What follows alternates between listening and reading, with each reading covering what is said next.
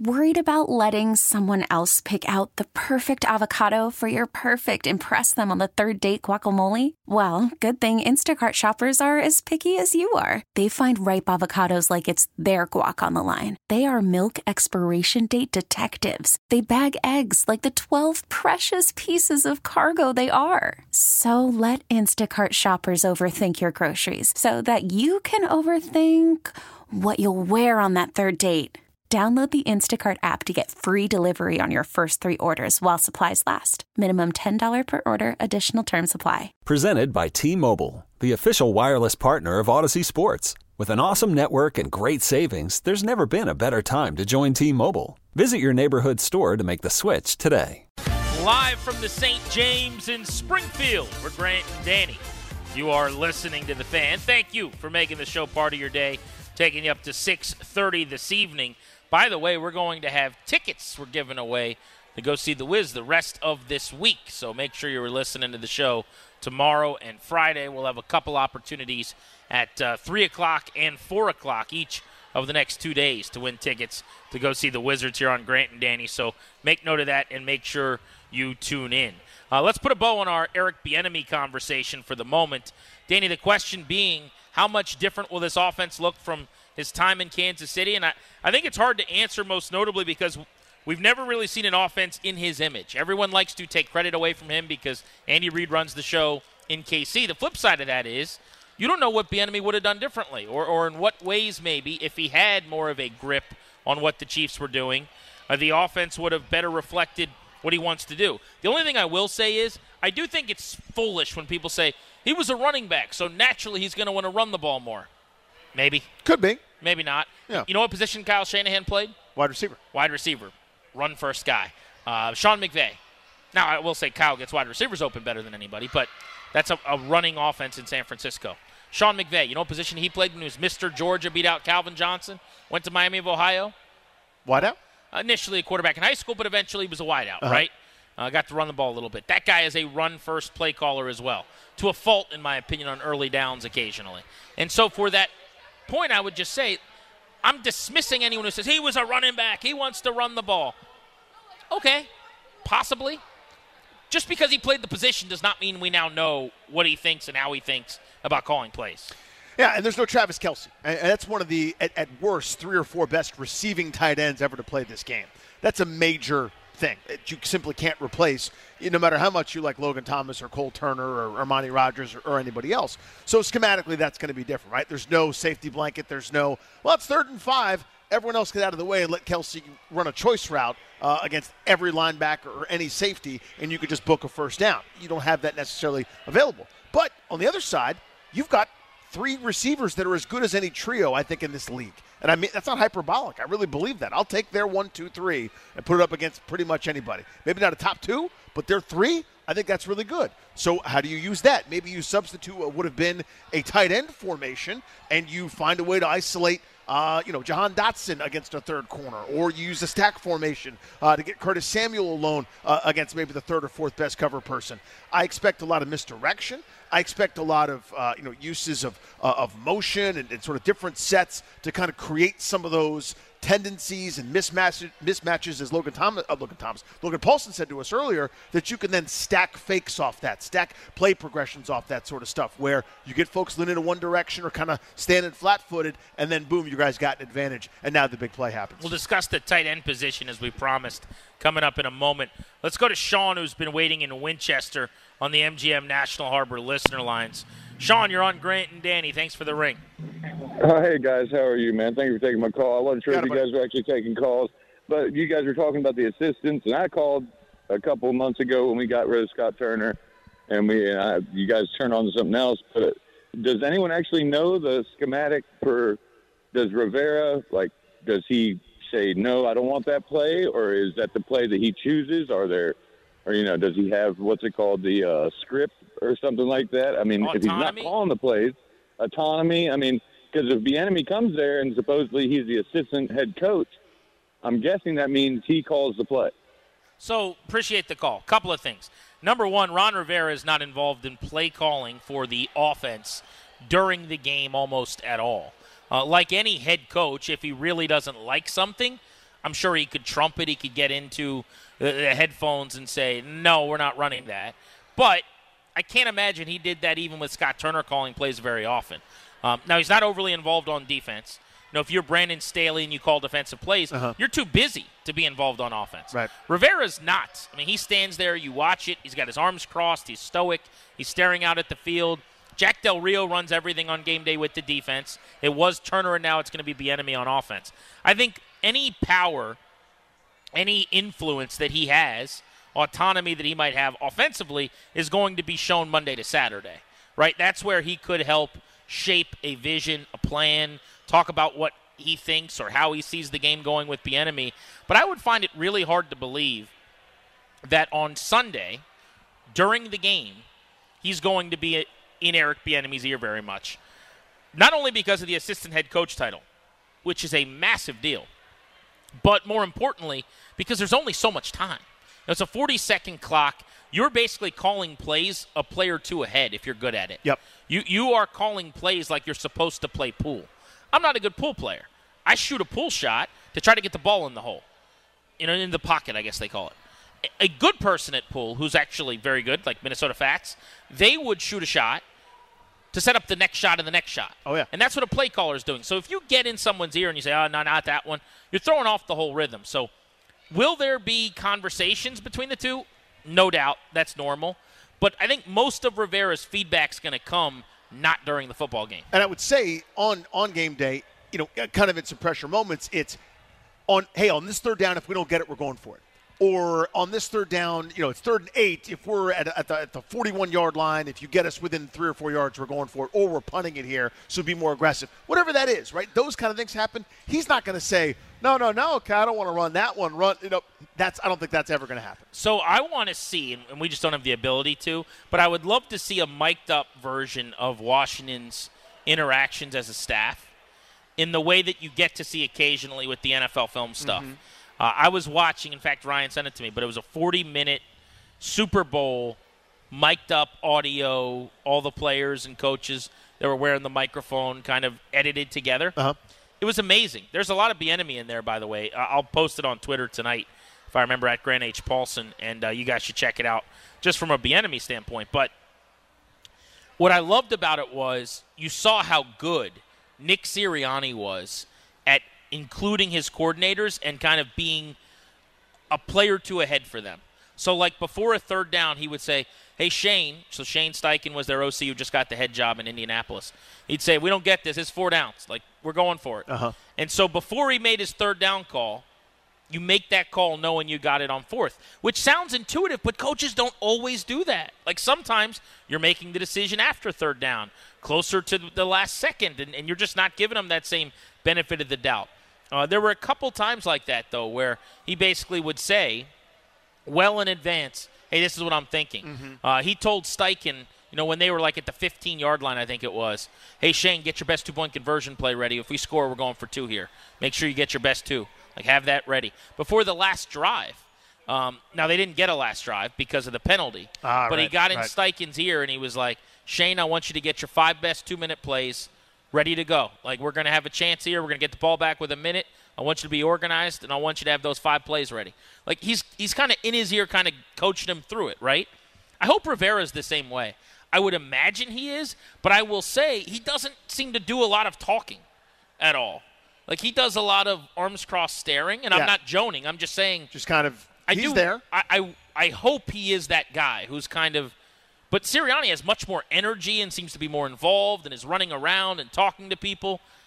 I'd like to think Ron is that way with coordinators and kind of helping get them through it. I'd be fascinated to see the dynamic. I really would. Because if you are, you know, the CEO type, which is what he is, right? Lots of coaches run that model successfully. So it's not necessarily, you know, good or bad. It just kind of is. It's how the structure is that they've created. When you've got a lot of experience in your coordinators, that's a smart thing to do. But I'd love to see, you know, sort of how involved he is. I'd really like to see, GP, in addition to kind of the in-game, is at halftime. You know what I mean? Like, is he, you know, going over to the special teams coach and saying, hey, on this I saw that? Or is he going, you know, is he going to various offensive minds and saying, I don't even have anything to base that off of. I have no idea. I've never seen that from another team either. You know, like, Because I think largely halftime adjustments, I'm not saying it's a nothing burger. I think they happen. But I think we overblow them a little bit. There's not that much time, right?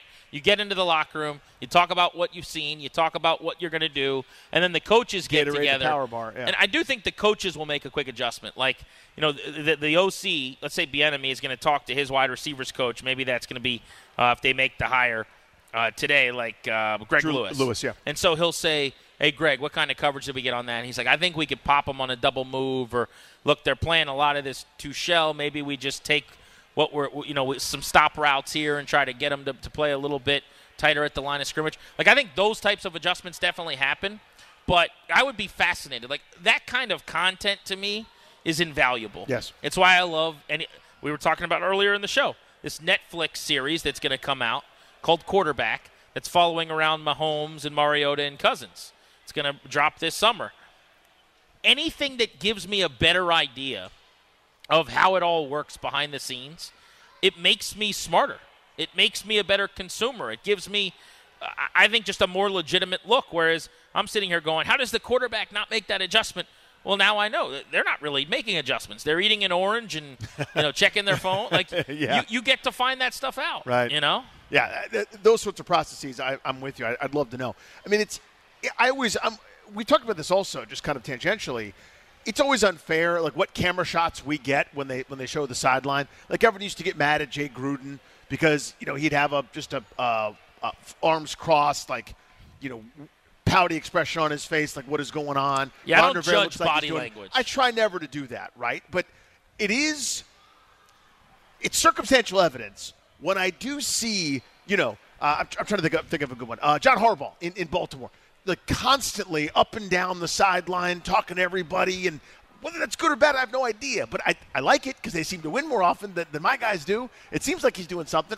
I like Sirianni more than my guy. I can punch a hole. I know. I think Mike Tomlin is a Rivera. He is a stoic Steve. Yeah, Mike Tomlin, I don't know that I've ever seen him talk during a game. You know, like – I've seen him flip his headset up and clap hard with intense face. I'm joking, but you do get more energy. He's a younger guy, I think.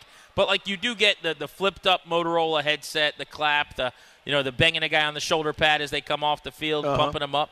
But he's not, you know, calling plays or in people's ears. There's a lot of different ways to do it. All right, let's look at the tight end position really quickly.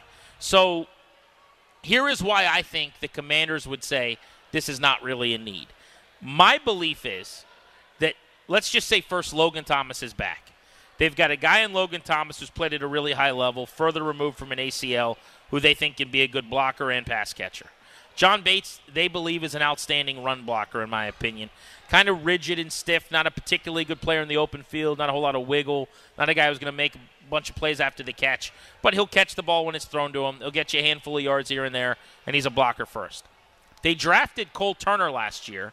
I was singing his praises. I loved the pick. I still like the player a lot out of Nevada. But he didn't do anything as a rookie. Mm-mm. I think a lot of that was injury before the season started. He was chasing his tail, probably cut down on some of the development and the growth he might have had. But he just couldn't stay on the field. And when targeted, it just felt like he never caught the ball. It wasn't that he dropped it. It just, you know, he would have 3 targets. You look at a game and 0 catches. And they would be 10 yards over his head or thrown out of bounds in his direction. But he just was a non-factor. He would have to make a huge leap. But that's a young player. That's like a draft pick. It's like taking a tight end in the 4th or 5th round this year who just gives you a chance to actually perform this coming season because he actually has the experience of being around last year. Armani Rogers, who was a college quarterback, who they used on some jet action, some end arounds. I don't know why they never used him to do a quarterback sneak at his size where they just get him under center and let him fall forward for a yard like the Chiefs always do. I guarantee you, I'll take a victory lap when it happens. He will, and if Logan Thomas is here, he'll do this too. I'm not so sure he will be, but he will 1,000% take a snap under center this year on a quarterback sneak. The Chiefs never use Patrick Mahomes to do that, but they sneak it all the time with tight ends. Armani Rogers, who is a college quarterback, is that guy. I would love it. For Eric Bieniemy. He's bringing that play with him. So here's what I wonder super quickly before we finish the breakdown. The conversion to we're a running team seems to me to be less helpful for Cole Turner's skill set. And I wonder if that really hurt him, getting lost in the sauce. But they drafted him last year knowing what they were already. Well, I think they drafted him because they thought they'd throw the football, and then he was hurt to start the year, and then by the time he was back and ready to roll, it was, we need John Bates in the game all the time, and we're run blocking on first, second, third, and fourth down. But so I guess what I'm saying is, in terms of the need at tight end, I wonder if a new staff could come in and go, we already got a dynamic pass catcher here. He's not a great blocker just yet, but we'll figure that out because he's a matchup problem in Cole Turner. Oh, I see what you're saying. You know what I mean? Meaning they don't draft a guy because they have a guy who could be a mismatch. Right. Yeah, it's totally possible. I mean, I don't think you're going to find a more athletic, better receiver in the fifth round this year than Turner, who already knows your playbook and who's 6'6". I guess he's I think he is 6'6", and 240 pounds. He's a giant guy, and he can make leaping athletic catches. So that's enticing. The question is it a priority for them to do a lot better, and is Logan Thomas going to be here? Logan Thomas, the last two seasons, and this is solely based, I think, on injury, maybe some usage stuff this past year as well, has kind of been a shell of what he was before that, remember? He had a huge year, got an extension, 3 years and $24 million. He is on the books for another 2 years, cap numbers of 8.7 and 8.3 million. They have a get-out-of-jail-free card with just $3.5 million in dead money, whereas instead of paying him almost $9 million this year, they would save $5.5 million, let's say, if they cut him. And I'd imagine there's a way to put some of it into next year if they needed to do that. You go back to his first year here. I mean, Logan Thomas caught 70 balls for 700 yards. That feels like it was 10 years ago. Yeah, ancient history almost. Now, I'm still a Logan Thomas guy, but what does Bieniemy think of him? Do they still feel like at his age he's going to be 32, that he can be that good again? If they don't, then you could release Logan Thomas possibly and save money, and now you're in the market for a tight end one probably. Bates is a blocker. Turner's unproven. Rodgers is kind of a project. You're not going into the year with those three guys. You wouldn't think. But is how much of a priority is it? Because your advantage right now is your three receivers. Doesn't mean you don't need a tight end, but it just means, do I need that guy to be my fifth best option in the passing game after a running back and those three wideouts? But if you get a legit tight end, he won't be. Well, you're right. And you got a young to me, this is my own hard-headedness of just like my own philosophy, but young quarterback, give me a tight end. Like, give me a safe, get open, 7 to 12 yards from the line of scrimmage, move the sticks on third down, can win on a choice route with some footwork option. And maybe that's Cole Turner, by the way. Like, maybe he becomes that guy. I'm not saying he can't. But I think one of the worst things you can do for a young quarterback is not give them a legitimate weapon at tight end. Now, I get to your point. Your point is you got really good wide receivers. True, but throwing the ball outside the numbers, out wide, a little bit more difficult. It's a scarier proposition, especially with a guy without that much experience in how. And that's why I really like Logan Thomas, and I'd love to keep him around, but at that money, if he can't be a 60-catch, 600-yard guy, you're overpaying him. Yeah. I mean, so not to belabor the point on Turner, but first down this past season, you were never going to see Cole Turner on the field pretty much. And I know I'm being hyperbolic. I'm sure he played on some first downs here and there, but they were so determined to run the dang ball, and I don't want him blocking the end or taking on the Mike linebacker, et cetera. What I do want, though, is in a system that's okay with passing first, basically an automatic, right, where if they're in base defense, talking about, like, let's say you're the other team's defensive coordinator. I trot out my, I trot out my 11 personnel, right? If you're in your base defense, I'm going, that's a pass. I'm going to have Cole Turner run a route and probably beat your linebacker. If you go nickel, you go dime to kind of deal with my 11 personnel, I'll go, okay, now I'll take Cole Turner in a blocking matchup with a safety. I'll take him with a corner. I don't want him dealing with linebackers and defensive ends. Now all of a sudden you're using him as a matchup advantage, right? So how much then is the priority of going to get a tight end one, like a real tight end one? Like, are you trading for a T.J. Hockenson caliber player, right? I just don't know how many of those guys there actually are. I don't think you're going to get a tight end one. To me, the only way to do that is probably to draft like Michael Mayer at Notre Dame in the first round. Yep. And I'm not doing that. I'm not saying they should. But there's a big difference between non-Logan Thomas, the three tight ends they have, and a tight end one. A tight end two would be an upgrade at that point. Yes. Like Bates, blocker. The other two guys, unproven projects who combine for a handful of catches. Like, how many catches do you think they got from the tight end position last year? All four guys. That's Logan Thomas, Bates, and the other two. 60? 55? Exactly right. 60 catches. No. Right. if you cut Logan Thomas, which is something that a lot of people have said may happen, and we just went through the numbers as to why it is a possibility. The other three guys are Bates, 14 catches, Rogers, 5, and Turner, 2. I'm not naive. I understand some of this is usage, but I'd love to get how someone he could rely upon in the passing game. But I'm with you. If you're asking me, am I going to spend $10 million, $12 million a year at the position to go get a stud? No, I'm not going to do that. Am I going to draft one in the first round? Absolutely not. Is the second round or a third round an option to replace Thomas with someone above those other guys on the depth chart? I wouldn't hate that nearly as much. But it is a position where if they keep Thomas, they can go into next season and feel like they're fine. Okay.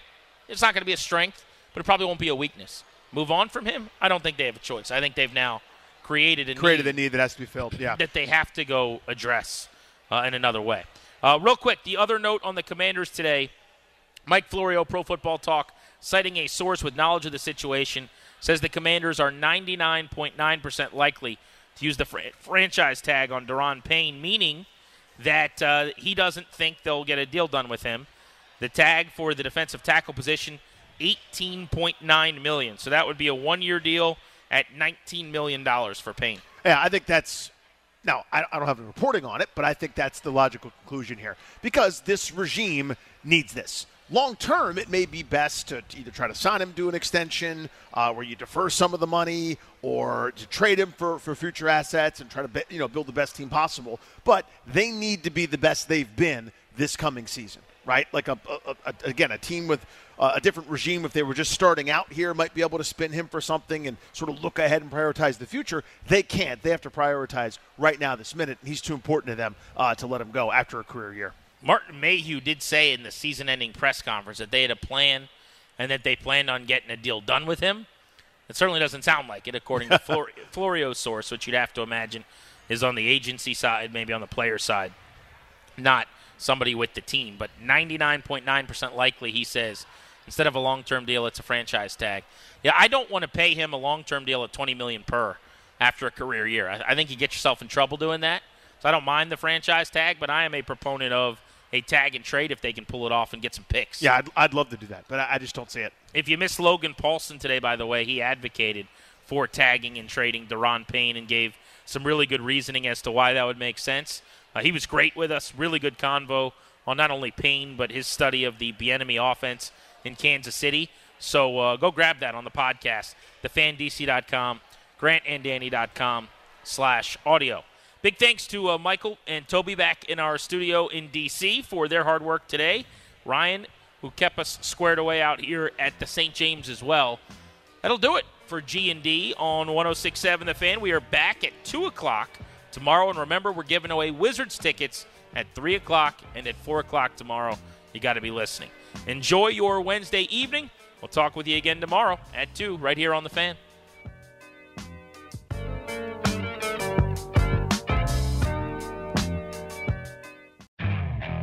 Okay, picture this. It's Friday afternoon when a thought hits you. I can spend another weekend doing the same old whatever, or I can hop into my all-new Hyundai Santa Fe and hit the road. With available H-Track all-wheel drive and 3-row seating, my whole family can head deep into the wild. Conquer the weekend in the all-new Hyundai Santa Fe. Visit HyundaiUSA.com or call 562-314-4603 for more details. Hyundai, there's joy in every journey. This episode is brought to you by Progressive Insurance. Whether you love true crime or comedy, celebrity interviews or news, you call the shots on what's in your podcast queue. And guess what? Now you can call them on your auto insurance too with the Name Your Price tool from Progressive. It works just the way it sounds. You tell Progressive how much you want to pay for car insurance, and they'll show you coverage options that fit your budget. Get your quote today at Progressive.com to join the over 28 million drivers who trust Progressive. Progressive Casualty Insurance Company and Affiliates. Price and coverage match limited by state law. We really need new phones. T-Mobile will cover the cost of four amazing new iPhone 15s, and each line is only $25 a month. New iPhone 15s? It's better over here. Only at T-Mobile, get four iPhone 15s on us and four lines for $25 per line per month with eligible trade-in when you switch. Minimum of 4 lines for $25 per line per month with auto-pay discount using debit or bank account. $5 more per line without auto-pay, plus taxes and fees. Phone fee at 24 monthly bill credits for well-qualified customers. Contact us before canceling account to continue bill credits or credit stop and balance on required finance agreement due. $35 per line connection charge applies. See T-Mobile.com.